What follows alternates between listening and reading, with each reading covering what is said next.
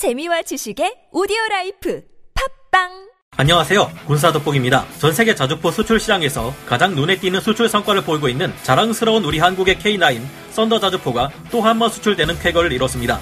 그것도 미국의 가장 중요한 5개 핵심 동맹 5 Eyes의 일원인 호주 육군에게 수출되었는데요. 이번 K9 썬더 자주포의 수출은 지난 13일 우리 한국과 호주가 캔버라 국회의사당에서 양국의 정상회담을 진행하던 중 체결되었습니다. 이에 따라 한화 디펜스는 호주 육군의 K9 자주포 30문과 K10 탄약 운반 장갑차 15대 등을 패키지로 공급하며 계약 금액은 K9 자주포 판매 금액인 7,941억 원에 제품 지원 금액 1,379억 원을 합해 총 9,320억 원 규모입니다. 이로써 한국은 모든 아시아 국가 중 처음으로 주요 무기 체계를 호주에 수출한 최초의 국가가 되었으며 호주는 K9 썬더 자주포를 운용하는 세계에서 여덟 번째 국가가 되었습니다.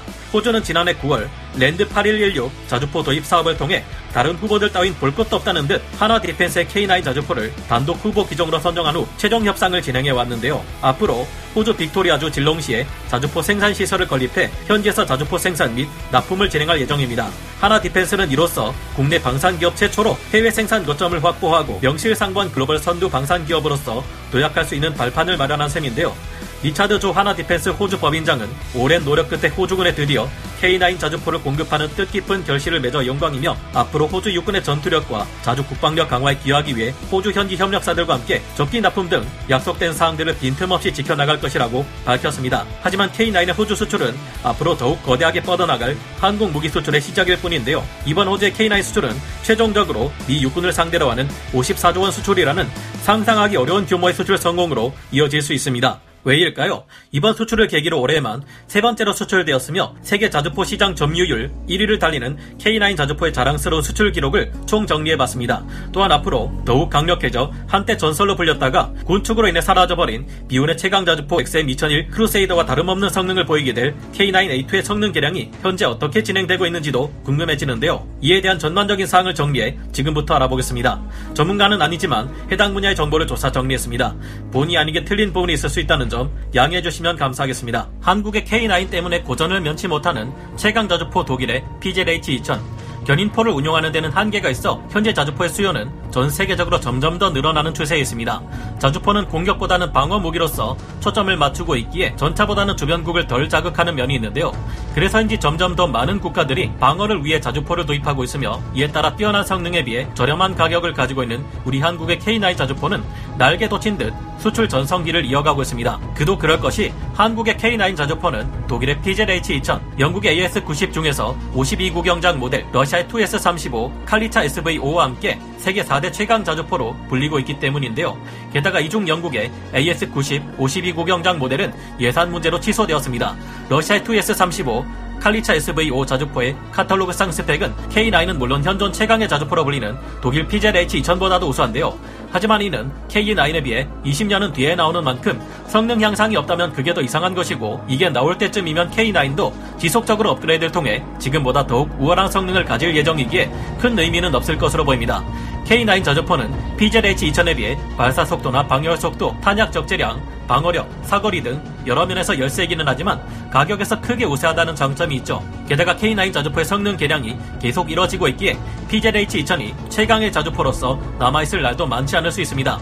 즉 현재 세계 최강급의 K9 자주포를 수출 시장에서 견제할 수 있을 만한 것은 많지 않으며 앞으로도 한동안 한국 무기계의 BTS라 불리는 K9의 수출 시장 점령은 계속될 것임을 알 수 있습니다. 아이러니하게도 최근 우리 한국의 K9 자주포가 승승장구하는 바람에 독일의 PZH-2000이 수출 시장에서 고전을 면치 못하고 있습니다. 호조는 원래 재정난으로 자주포 도입 사업을 아예 포기하고 그 대신 저렴한 견인포를 도입하려 했었는데요. 그러다 중국과의 갈등으로 인해 강력한 자주포가 필요해졌고 그에 따라 차기 자주포 도입 사업 에서 값비싼 PZH-2000 자주포 대신 최고의 가성비를 자랑하는 K9 자주포를 도입하게 된 것입니다. 현재 PZH-2000 자주포의 현대 가격은 K9 자주포 2대 가격과 K10 탄약 보급 장갑차 4대를 합친 가격과 같을 정도로 비쌉니다. 예산이 많지 않은 호주에게 이런 비싼 자주포를 도입하는 것은 미친 짓이죠.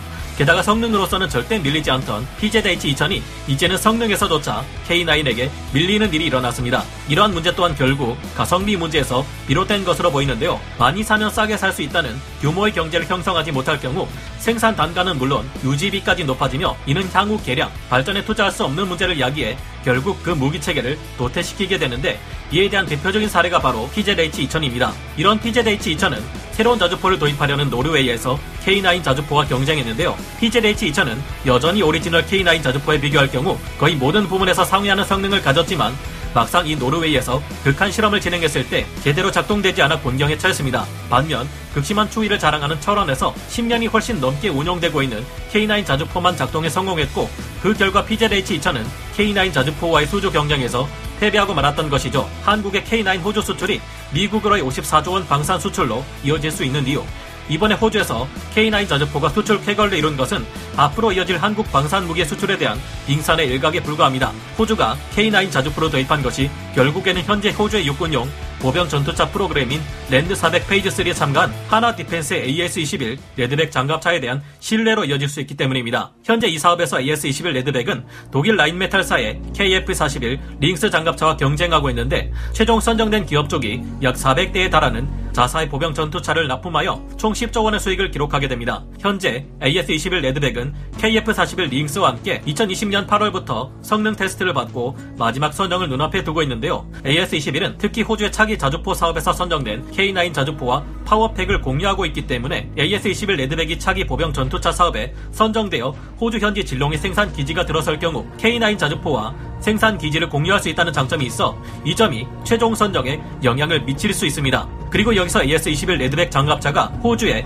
차기 보병 전투차로 선정될 경우 이는 미국 시장에서의 수출 쾌거를 이루는데 영향을 미칠 수 있습니다. 한화 디펜스는 총 사업비 규모가 무려 54조 원으로 역대 최대 규모의 방산 수출 프로젝트인 미국 육군의 선택적 유인 차량 OMFV 개발 사업에 참여하기 위해 뛰어들었는데요.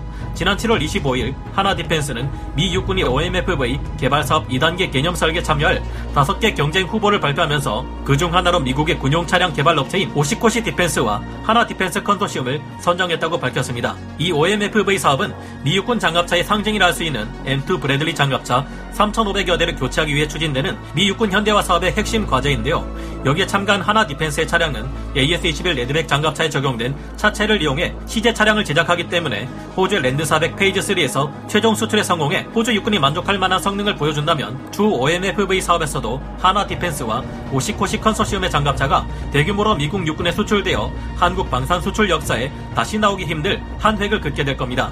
한편 K9 장갑차는 이제 지금까지 보지 못했던 강력한 업그레이드를 거쳐 영국으로 뻗어나갈 준비를 하고 있습니다. 지난 9월 14일부터 9월 17일까지 런던 엑셀에서 열린 DSEI에서 한화 디펜스는 현대식 K9 썬더 자주포를 비롯한 첨단 포병 및 무인 지상 시스템을 선보일 준비가 되었다고 밝혔습니다. 그리고 영국 육군의 MFP 프로그램을 위해 아직까지 모습을 보인 적이 없는 가장 최신형 업그레이드 버전인 K9A2 모형을 선보이며 이를 향해 영국에 수출하기 위한 홍보를 벌써부터 시작했는데요.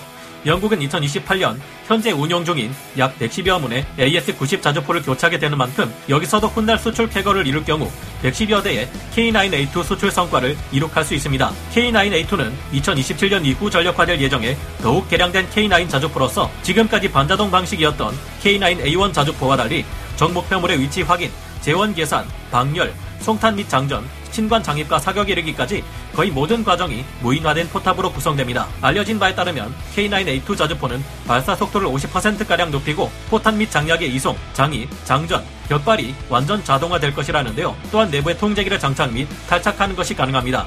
여기에 고장 진단 및 예측 배제하는 시스템이 탑재되며 포강에도 크롬 도금이 이루어져 내구성이 증가할 것으로 보이는데요. 조종수 1명, 포수 2명으로 운영이 이루어지며 돈감형 모듈 장약 및 점화 시스템을 적용해 발사 속도를 분당 9발까지 끌어올릴 계획입니다. 이보다 더 추후에 이뤄지는 K9A3의 경우 완전한 무인화를 통해 운용 병력이 아예 탑승하지 않고도 원격으로 조종되는 구조로 진화할 것으로 보입니다. 또한 100km급의 활공탄까지도 함께 운용될 정도로 사거리가 증가하게 될 것이라고 하는데요. K9A3의 개량은 2020년대 중반 이후에 가능할 것으로 예상됩니다. 최근 K9 자주포는 아프리카 대륙의 최대 군사 강국인 이집트에 대규모 수출될 조짐을 보이고 있으며 이전에 K9을 구매했던 에스토니아에 육문이 추가 수출되고 마찬가지로 이전에 K9을 도입했던 핀란드 또한 올해 5문, 내년 5문 합쳐서 모두 신문의 K9 자주포를 추가 도입하게 됩니다. K9 자주포는 지난 2001년 터키 수출을 시작으로 폴란드와 인도, 핀란드, 노르웨이, 에스토니아 등 6개국에 600여 문이 넘게 수출되어 왔습니다. 노르웨이에서는 2017년 K9을 24문 도입하면서 추가로 24문을 살 수 있다는 옵션을 넣어두었고 인도 또한 추가 수요를 생각하고 있어